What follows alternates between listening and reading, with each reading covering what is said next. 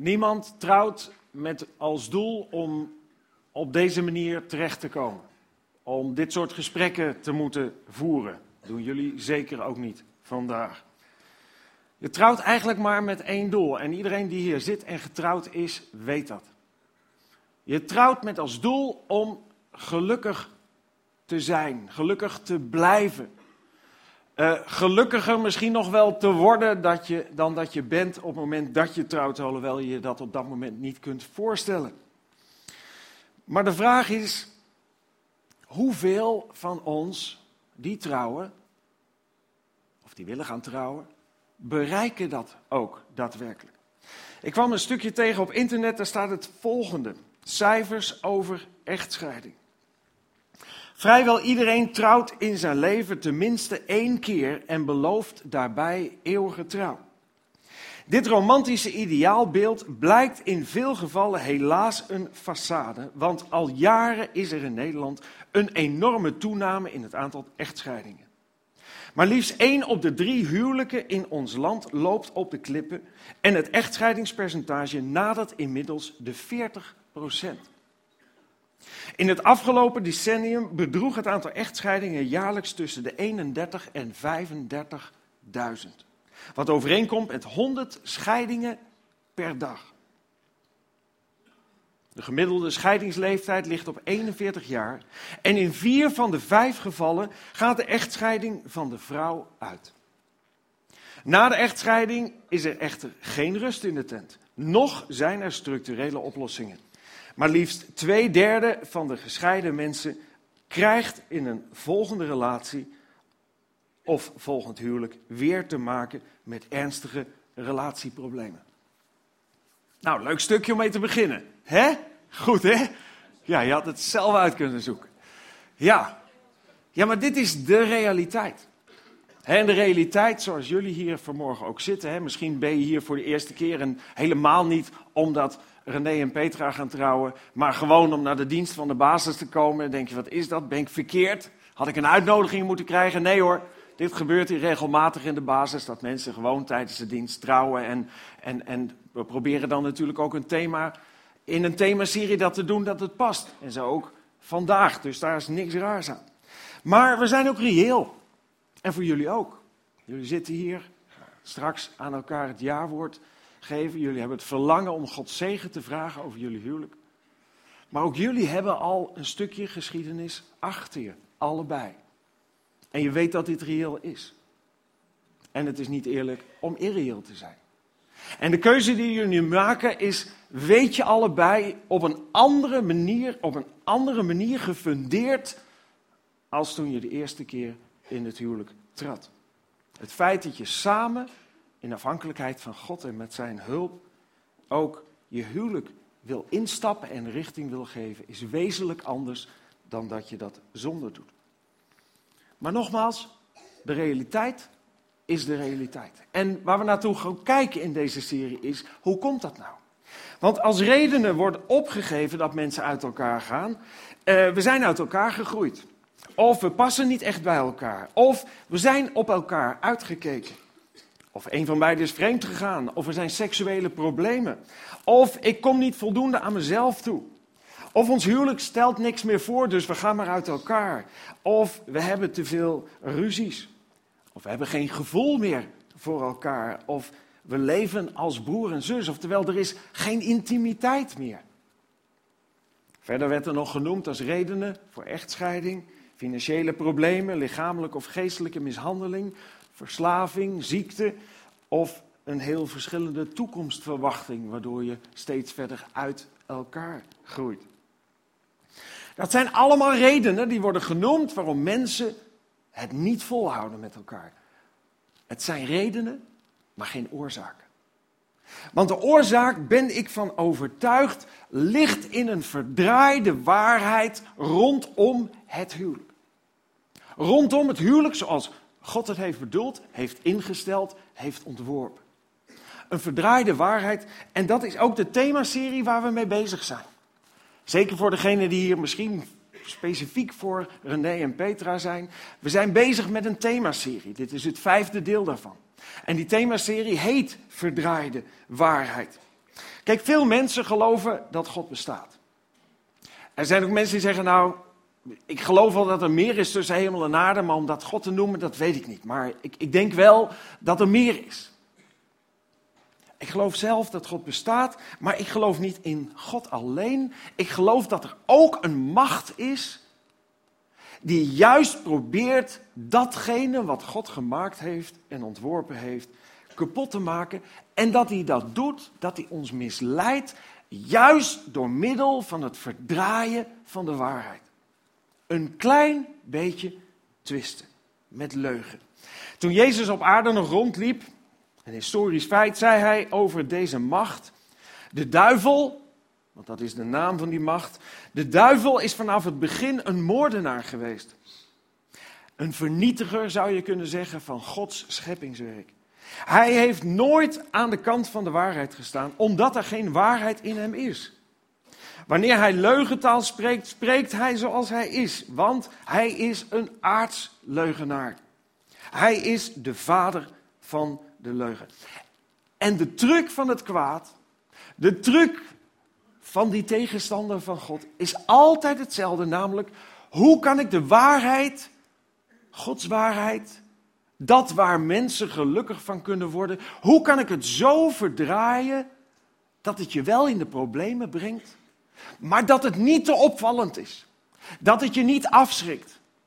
Ik heb als voorbeeld wel gegeven in de, in de eerste dienst bijvoorbeeld. Het is niet zo dat je buurvrouw aanbelt bij je aan de deur en zegt: Buurman, wat denk je ervan? Zullen wij eens vreemd gaan samen? Dat gaat niet zo. Nee, dat is een proces wat veel geleidelijker gaat. Waar je geleidelijk een stukje opschuift. En geleidelijk misschien denkt: ach, dit kan ook nog wel. En dit is ook nog niet zo gek. Ach, en waarom zouden we dit nog niet doen? En zo gaan de dingen langzaam fout. En je hoeft alleen maar in de achteruitkijkspiegel van je eigen leven te kijken om te weten dat die verdraaide waarheid bestaat. Dat die waarheid die getwist wordt, bestaat. Hoe vaak zeg je niet over dingen die je hebt gedaan of dingen die zijn gebeurd? Hoe is het mogelijk dat ik daarin getrapt ben? Hoe is het mogelijk dat ik dacht daarmee weg te komen? Hoe is het mogelijk dat ik dacht dat deze relatie op die manier wel goed kwam?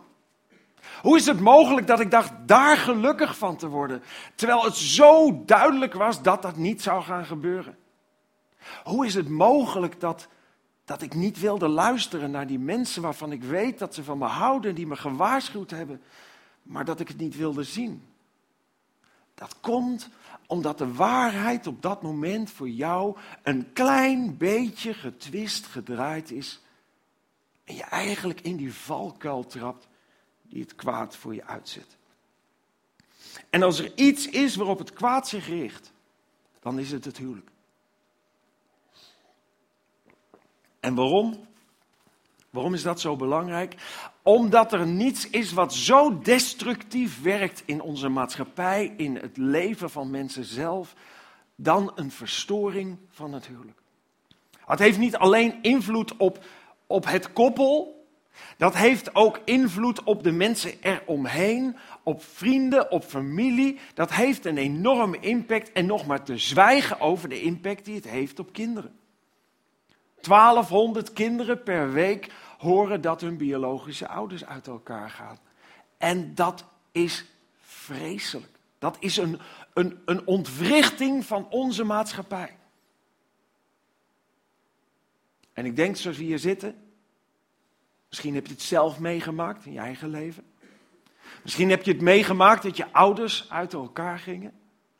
Misschien heb je het meegemaakt bij vrienden of bij familieleden, maar ik ben ervan overtuigd dat we er allemaal mee geconfronteerd zijn geweest. En dan weten we waar ik het over heb. Ik denk dat de Bijbel twee oorzaken aanwijst die, ten grond, die aan de grondslag liggen, die de basis liggen van huwelijken die stuk lopen. Twee oorzaken. Eén voor de man. Eén oorzaak die bij de man een probleem vormt. Eén voor de vrouw. En we gaan twee teksten lezen. Twee teksten waarin die beide oorzaken worden genoemd. Dat ene punt voor de vrouw, dat ene punt voor de man. En die beide teksten zijn geschreven door heel verschillende personen. De, de, de Bijbel is een verzameling van, van, van brieven, van, van historische verhalen, een bundeling van dat alles. En twee schrijvers, twee auteurs van de veertig die eraan gewerkt hebben, eh, over een hele lange tijdsperiode overigens. Twee auteurs, de een is Petrus en de andere is Paulus. En Petrus, Petrus ja, was op een zeker moment gewoon visser, waarschijnlijk van vader op zoon. Eh, het ambacht geleerd, niet naar school gegaan. Uh, tot hij door, door Jezus werd benaderd en gevraagd om met hem mee te gaan. En hij trok drie jaar lang, totdat Jezus stierf op aarde en opstond weer, trok drie jaar lang op met Jezus. En die andere persoon die erover schrijft, dat is Paulus. Paulus die een geleerd man was, gestudeerd had, een fariseer was, een, een geleerde, een bijbelgeleerde zou je kunnen zeggen. En, maar die met die hele beweging van Jezus en al die Jezusvolgers en zo, daar moest hij niks van hebben. Daar was hij fel op tegen en hij deed er alles aan om, om, om die hele Jezus-movement, zou je kunnen zeggen, uh, de grond in te boren. Tot hij zelf gegrepen werd door die blijde boodschap van verlossing en bevrijding.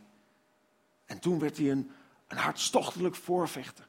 En schreef hij veel brieven. Nou, we, schreven, we lezen een gedeelte uit een brief die Petrus stuurt. En die hele andere persoon, Paulus. En wat jij kent, is dat ze beide hetzelfde schrijven. Petrus noemt dat ene punt voor de man en dat ene punt voor de vrouw. En Paulus noemt het net zo. En ik ben ervan overtuigd dat daar alle ellende uit voortkomt. Of dat juist daar acht op slaan voor een hoop ellende, je een hoop ellende kan besparen. Ik begin bij Petrus. Petrus heeft net een aantal dingen uh, gezegd over gezag. Hij zei namelijk, de overheid is als gezag boven de mens gesteld en je moet dat gezag respecteren. Hij zei ook, kinderen, wees je ouders gehoorzaam. Eer je vader en je moeder, want dat is gezag wat boven je is gesteld. Hij zei, vlak hiervoor wat we gaan lezen, werknemers, eer je meerdere. Je baas of je werkgever of, of, of met wie je te maken hebt als meerdere op je werk. Dus hij besteedt eigenlijk een heel gedeelte aan eer en aan gezag. En dan zegt hij het volgende. Voor u, vrouwen, geldt hetzelfde. Erken het gezag van uw man. Dat is een hele gevaarlijke tekst, gevaarlijke tekst om te lezen. Want dat kan je heel makkelijk tegen de borst uit. Als je zoiets hoort. Vrouwen, voor u vrouwen geldt hetzelfde. Erken het gezag van uw man. Nou, ik heb vaak genoeg gehoord, als ik zoiets lees, dat mensen elkaar aanstoten en zeggen: joh, is, is, is die nog wel. Ik dacht dat dat modern was hier. Dit is ouderwets. Onder welke steen heeft die man de laatste honderd jaar gezeten? Dit, dit, is toch niet meer van deze tijd? Dit, dit past toch op geen enkele manier meer? Misschien ben je wel uitgenodigd. Misschien voor de eerste keer wel. Uitgenodigd. Misschien door René en Petra. Misschien door heel iemand anders. Joh, dat is best leuk. Moderne kerk, gratis koffie. Kom maar. En dan ben je er en dan krijg je dit te horen. Ik wil je zeggen, ik begrijp als je het lastig vindt. Ik begrijp als het je tegen de borst staat. Maar ik wil je vragen, hou nog even vol. Luister even tot ik klaar ben. Er is na die tijd weer koffie. Um, het komt goed. Het komt goed. Petrus gaat verder. Hij zegt: Uw schoonheid moet niet gelegen zijn in uiterlijkheden, zegt hij tegen de vrouw, zoals kunstig gevlochten haar, gouden sieraden of elegante kleding, maar in wat verborgen ligt in het hart, in een zacht en stil gemoed. Alsof het nog niet erg genoeg was. Nu mogen we ook niet meer mooie kleren aan of dat soort dingen. Nee, dat staat hier niet. Dat staat hier niet. Soms is dat wel zo geïnterpreteerd. Hele kerkstromingen hebben het zo geïnterpreteerd. Die vinden dat elke vrouw als een boom in de herfst moet rondlopen haar hele leven. En, en, en, en, en dat, je, dat je niks mag doen aan jezelf. Dat is onzin. Dat staat hier niet. Er staat alleen dat daar niet de schoonheid van de vrouw in ligt. Er staat dat ligt in een zacht en stil gemoed. En dan gaat hij verder, dat is een onvergankelijk sieraad dat God kostbaar acht. Daarmee tooiden zich vroeger ook de heilige vrouwen die hun hoop op God vestigden en het gezag van hun man erkenden. Zoals Sarah. Zij gehoorzaamde Abraham en noemde hem Heer. Daar moet ik het nog eens met Ella over hebben. Zover zijn we nog niet gekomen, maar je snapt het principe. Het gaat erom dat Sarah het gezag van haar man erkende en in die tijd drukte ze dat op die manier uit. Paulus doet soortgelijke uitspraak, net zo lastig. Paulus zegt: Vrouwen, wees uw eigen mannen onderdanig, zoals aan de Here, want de man is het hoofd van zijn vrouw. Kijk, mannen vinden dit niet zo erg om te horen. Die denken: goed bezig, drink wat van me straks. En, uh, maar jullie komen ook nog aan de beurt, mannen, dus juich niet te snel. Hoe komen Paulus en Petrus erbij om de, de vrouw in deze positie te stellen? Nou, dat hebben ze niet zelf verzonnen. Maar daarvoor kunnen we de oorsprong vinden in het begin van de Bijbel. Daar lezen we namelijk dat God, als hij Adam, de man, maakt, dat hij hem de opdracht geeft om over de aarde te heersen, de aarde te bewerken, uh, om te heersen over de vogels en de vissen, dus over de natuur, over eigenlijk het gezag over de hele aarde heeft gekregen.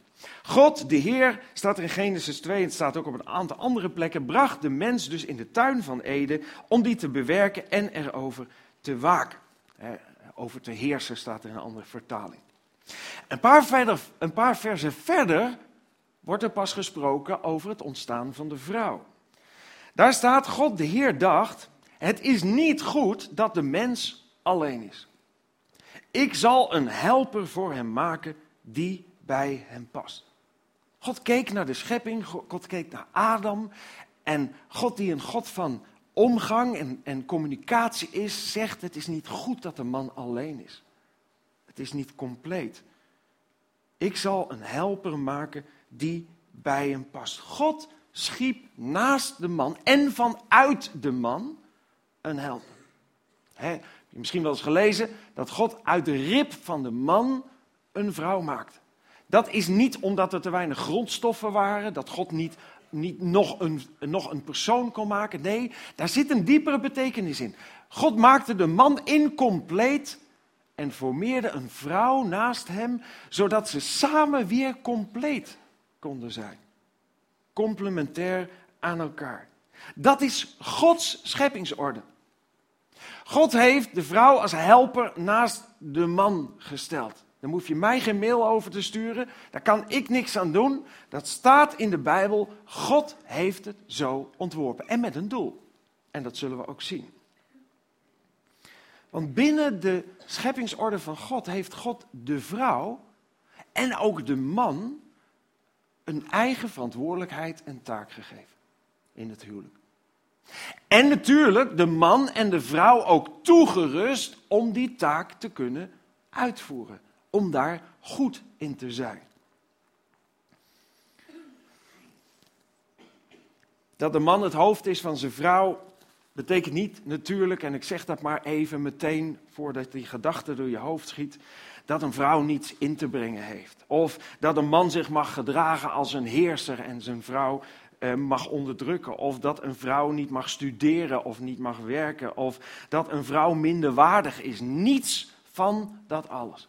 Ik kan met zekerheid zeggen dat de Bijbel het, het meest pro-vrouwboek is wat er bestaat. Daar ben ik echt van overtuigd. Er is geen boek, er is ook geen filosofie of, of denkrichting die meer pro-vrouw is dan de Bijbel. Oh, er zijn een heleboel negatieve dingen mee gedaan, ook in de richting van vrouwen. Maar het is niet wat de Bijbel zegt. Nu de verdraaide waarheid. Nu, waar gaat het mis? Als Paulus en Petrus dit zo nadrukkelijk aanreiken en aanbevelen en zeggen: Dit is hoe God het heeft bedoeld. Uh, dit is hoe God het heeft ingericht. De man is het hoofd van zijn vrouw. Aanvaard dat ook en wees een helper naast je man. Wat is nou die verdraaide waarheid? Ik lees een artikel uit de Telegraaf. Daar staat boven eigenlijk weinig verschil tussen man en vrouw. Eigenlijk staat er zijn mannen en vrouwen minder verschillend dan altijd gedacht werd en menig onderzoeker ons wil doen geloven. Dus er zijn een heleboel onderzoeken die dat zeggen, dat ze heel verschillend zijn, maar hier wordt gezegd eigenlijk is het veel minder. Naar nu blijkt zitten de gedragsverschillen niet ingebakken in onze genen, maar wordt gedrag bepaald door wat de samenleving van ons verwacht. Oké, dit is best een ernstige constatering, want als dit waar is, als het waar is, dus eigenlijk wordt hier gezegd man en vrouw zijn eigenlijk gelijk. Als dat waar is, dan, dan klopt dat hele Bijbelse verhaal niet. Dan is er geen enkele reden waarom een man het hoofd van zijn vrouw zou zijn. En, en hij is helemaal niet anders toegerust. Ze zijn immers gewoon hetzelfde. En deze bewering is niet nieuw, is niet van vandaag. Deze verdraaide waarheid is al heel oud. En, en, en, en onze cultuur heeft die zijn bron misschien het nadrukkelijkst liggen in de Franse Revolutie in de 17e eeuw, waar gelijkheid, gelijkheid, vrijheid en broederschap, waar gelijkheid zo nadrukkelijk eigenlijk gezocht werd. En zo gezegd dat alles en iedereen, en met name ook over man en vrouw, dat man en vrouw gelijk zijn. Dat was een bron voor het feminisme, dat was een bron voor de emancipatie. En het vaste adagium en de vaste kreet is ook man en vrouw zijn gelijk. Maar dat is een verdraaide waarheid. Het is wel bijna waar, want man en vrouw zijn gelijkwaardig. Man en vrouw zijn gelijkwaardig. Een man is niet meer dan een vrouw. Maar man en vrouw zijn niet gelijk. Geloof je het niet? Ga vanavond maar eens als man en vrouw samen bloot voor de spiegel staan en doe het spel Zoek de tien verschillen. Ja, je zult zien dat, dat, dat je niet gelijk bent. Absoluut niet. Ah, zeg je, ja maar Peter, dat is kinderachtig, want daar gaat het niet over. Dat snap ik ook wel. Nee, het ging over, wat stond er in het artikel? Uh, gedragsverschillen die niet in de genen zitten, maar door de samenleving worden bepaald. Oké, oké. En waarom kan een vrouw dan beter liegen dan een man? Is dat cultureel bepaald? Waarom, waarom zijn er zoveel vrouwen secretaressen? Waarom zien vrouwen altijd alles? Is dat cultuur? Waarom kan een man niet opgemerkt naar een andere vrouw kijken? Is dat cultureel ingebakken? Waarom kunnen vrouwen over het algemeen slecht file parkeren? Is dat verwachting, cultuur? Komen er ook nog wat leuke dingen over vrouwen? Of slechte dingen over mannen, is ook goed. Waarom praten vrouwen zoveel en luisteren mannen zo slecht? Is dat cultuur? Is dat iets wat, wat wij gewoon met elkaar bedacht hebben? Waarom zal een man niet de weg vragen als hij verdwaald is? Cultuur? Mag dat niet of zo? Waarom zet een man de autoradio uit als hij zich moet concentreren op het verkeer? Waarom trekt een man zich terug als hij problemen heeft? Dat zijn allemaal dingen waarvan je kunt afvragen: is dat echt cultuur? Of is dat misschien toch scheppingsorde? Als je er heel veel van wil weten en alles over wil lezen, moet je deze twee boekjes kopen. Daar staat het heel uitgebreid in. Maar in het kort wil ik een paar verschillen aangeven die duidelijk aangeven dat man en vrouw niet gelijk zijn en dat het niet een cultuuraangelegenheid is, maar dat het een scheppingsverschil is wat niet alleen maar alleen maar fysiek uiterlijk zichtbaar is, maar wat veel verder gaat. Vrouwen kunnen zich beter emotioneel uitdrukken, zowel mondeling als schriftelijk, omdat hun hersenhelften beter samenwerken en hun limbisch systeem groter is. Wie kent het niet? Um, daardoor kunnen vrouwen dat. Dat is niet cultuurgebonden, dat is schepping.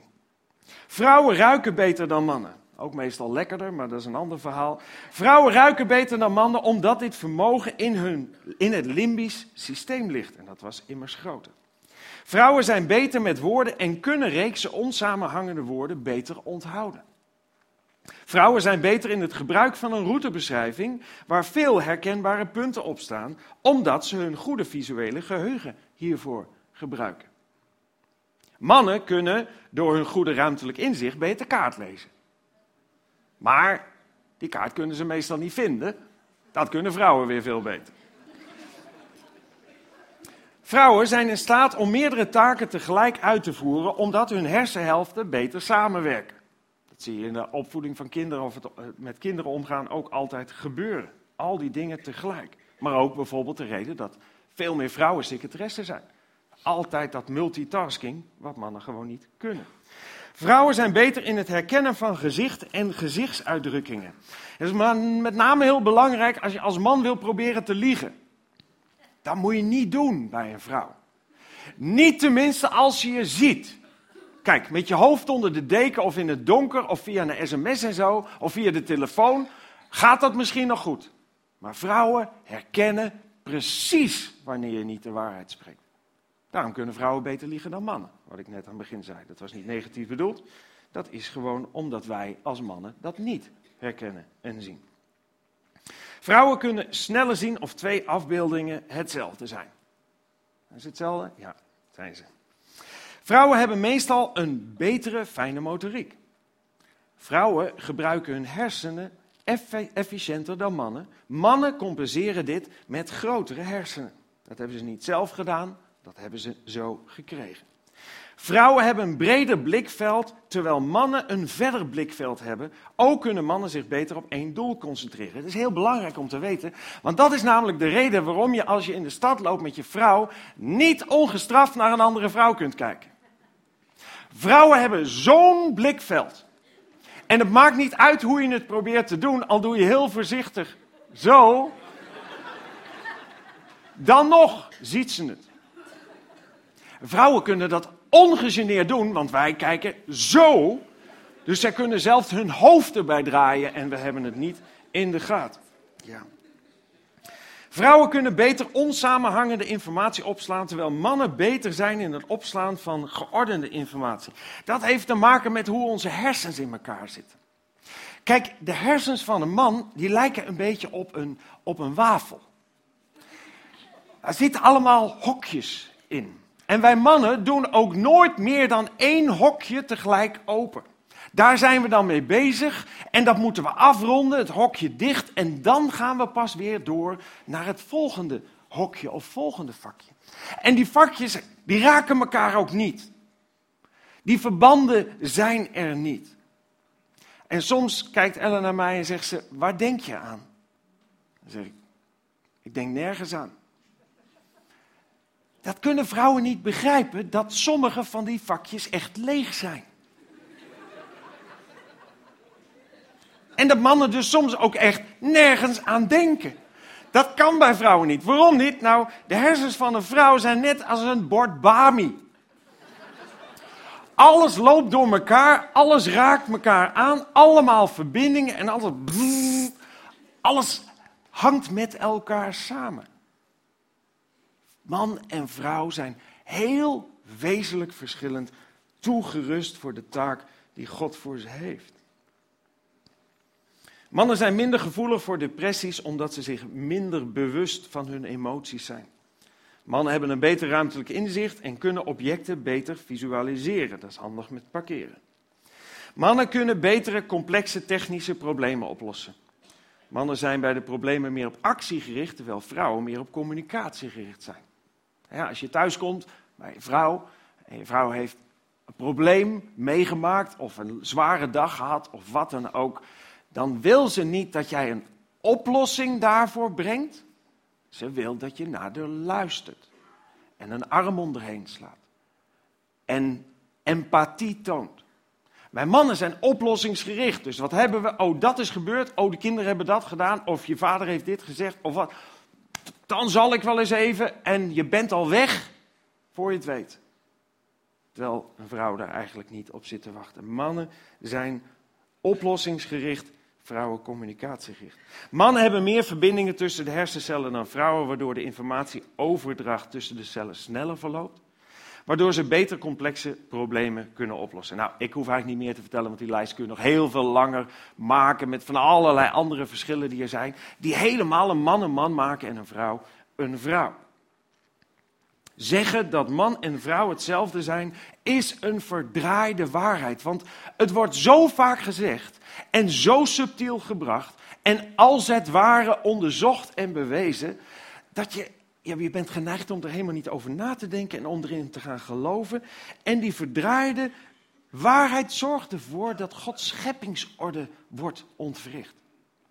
Want als man en vrouw hetzelfde zijn, gelijk zijn, dan ben je niet wat je moet zijn in het huwelijk, namelijk complementair, elkaar aanvullend. Waardoor je versmelt met elkaar. Waardoor je, zoals de Bijbel zegt, een eenheid wordt.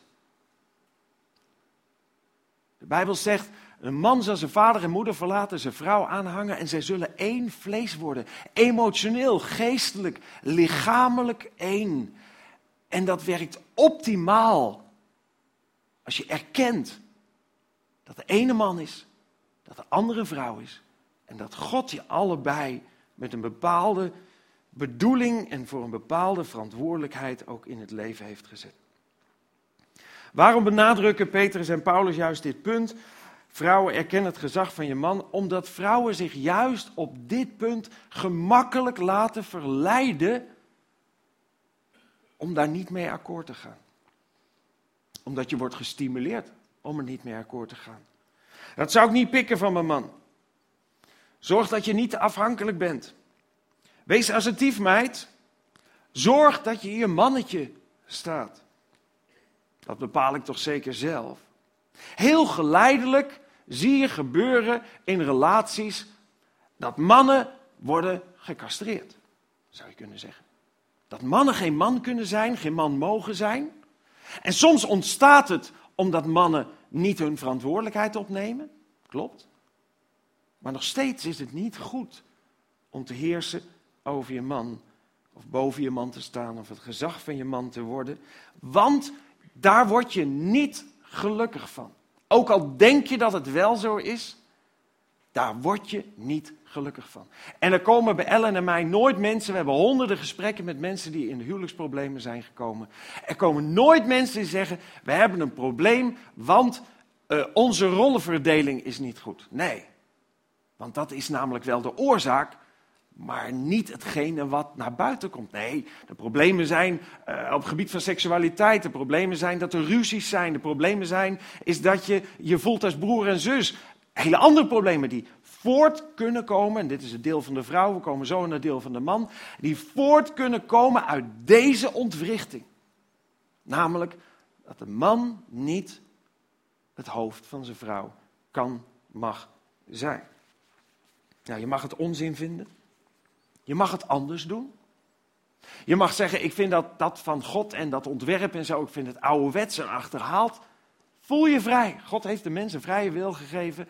Als je het anders wil doen, doe het anders. Maar, als je ziet dat er zo verschrikkelijk veel fout gaat. Misschien wil je er eens over nadenken of dit mogelijk een oorzaak zou kunnen zijn. Nu de mannen. De Bijbelse opdracht aan mannen is zonneklaar. Heb je vrouw lief. Bam. Daar is die. Heb je vrouw lief.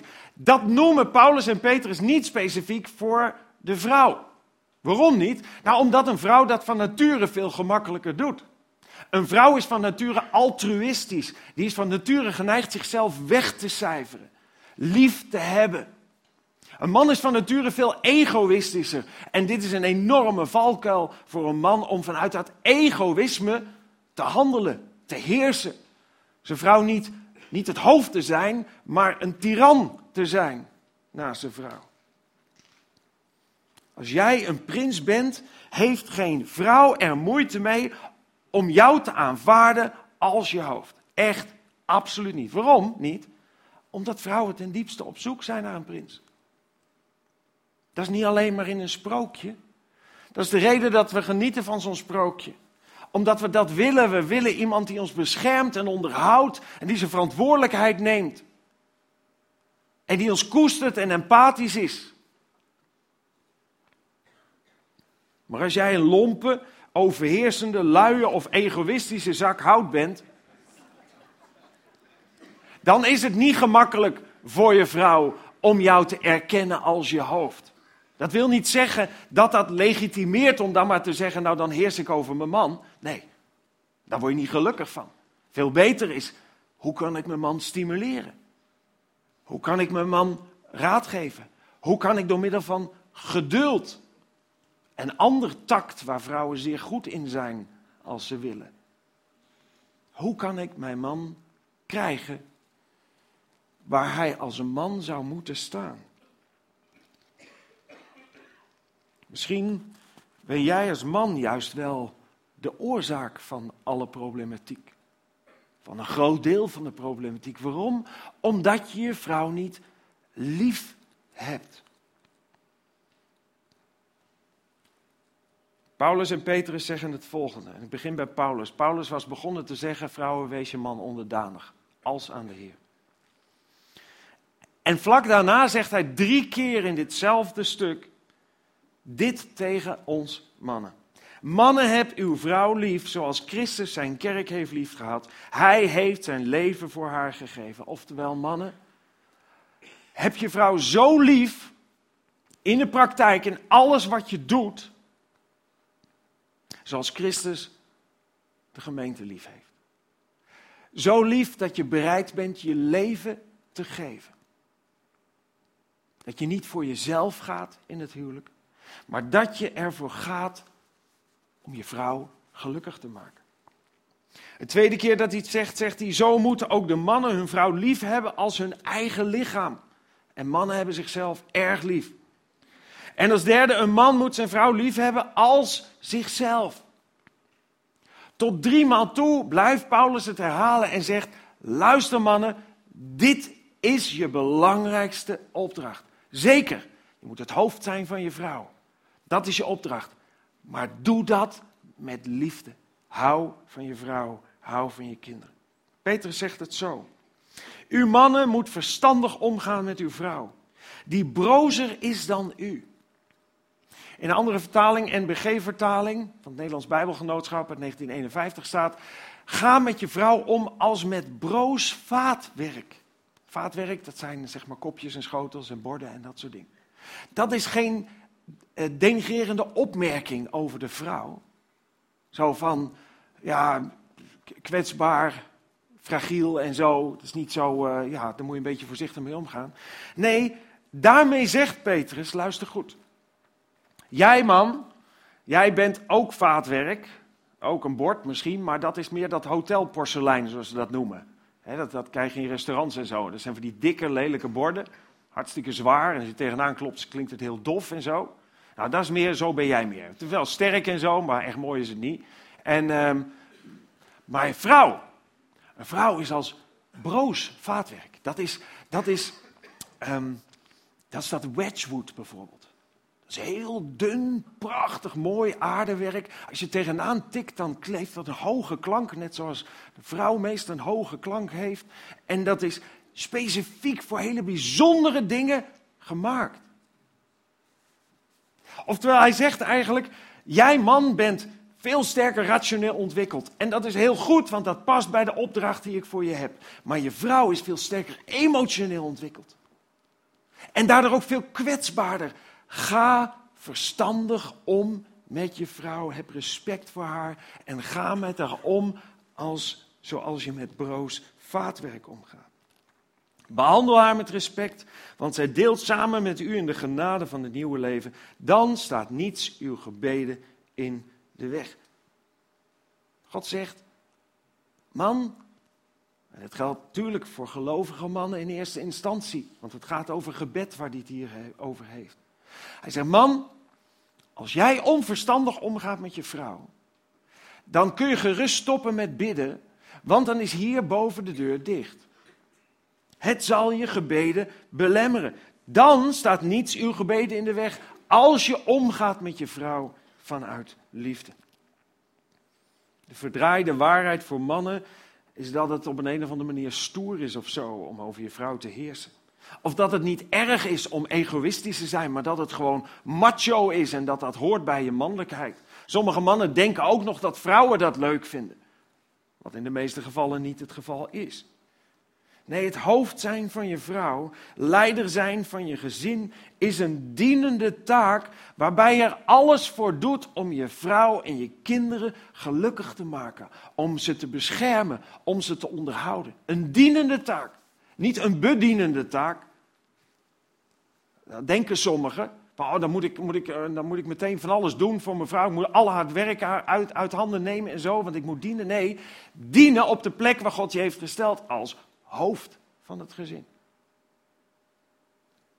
Dienend leider zijn zoals Jezus dat heeft voorgedaan. En dat is een grote en een zware verantwoordelijkheid.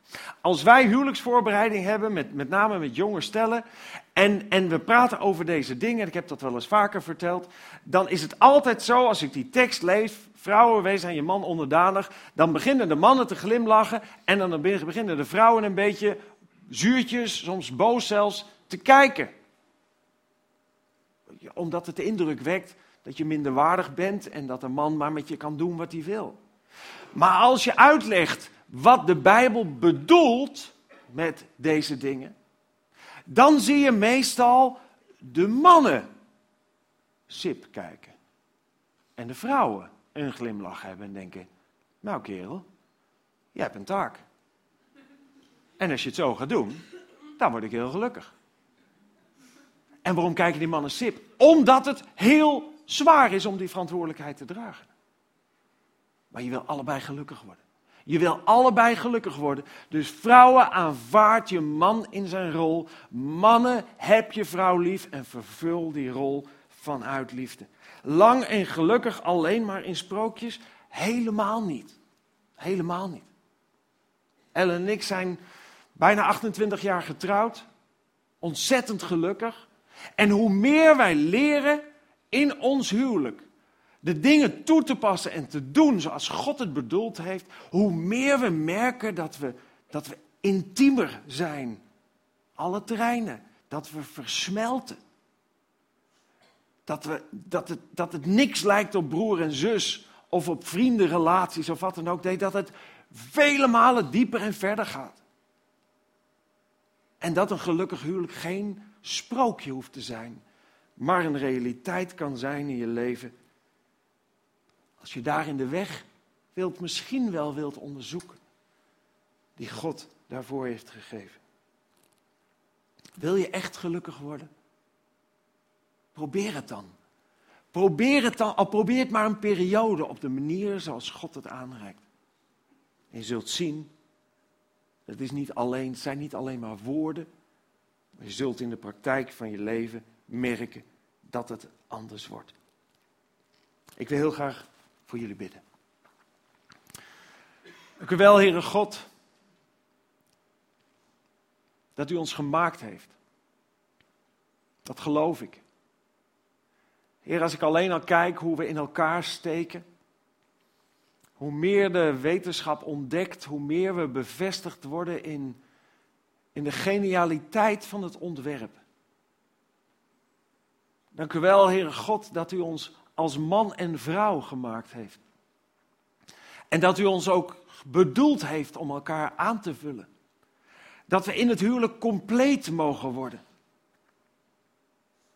Heer, en ik, ik wil u bidden voor mensen die hier zitten, die, die misschien bij het woord huwelijk geen, geen prettige gedachten hebben. Waar dingen fout zijn gegaan. Waar dingen in, in stukken liggen, die teleurgesteld zijn bedrogen misschien, boos, verdrietig. Heer, ik wil u bidden dat, ja, dat mensen die dat in hun leven hebben meegemaakt, Heer, dat u ze wilt aanraken met uw liefde. Omdat u alleen heling kan geven waar gebrokenheid is. Omdat u genezing kunt geven waar wonden zijn. Omdat u kunt troosten als niemand dat kan. Heer, ik wil u bidden of de mensen die, die er zo zitten, of, of u hen tegemoet wil komen met uw liefde. Ik wil u bidden voor mensen die hier misschien zitten en die, ja, die wel een heleboel van die redenen herkennen waarom ze uit elkaar zouden gaan. Heer, misschien nog geen uitweg zien. Ik wil u bidden, geef ze de moed om erover te praten en geef ze de moed om het eens te proberen, zoals u het aanreikt. Heer, wilt u ook hen uw liefde laten zien? En ik wil u bidden voor hen, Heer, die, ja, die hier zitten en, en nog aan het begin staan. Heer, ik wil u bidden dat ze al vanaf dag één zich zullen verdiepen in hoe u het huwelijk heeft bedoeld. Heer, zodat ze niet door een enorme weg van, van, van fouten maken, Heer, verder moeten groeien en misschien zelfs wel stranden, maar dat ze al vroeg mogen ontdekken hoe u het huwelijk heeft bedoeld. Heer, en dat dat de weg is naar geluk. Heer, ik wil u zo bidden of u, of u ons wilt helpen daarin. Iets waarin we zo kwetsbaar zijn.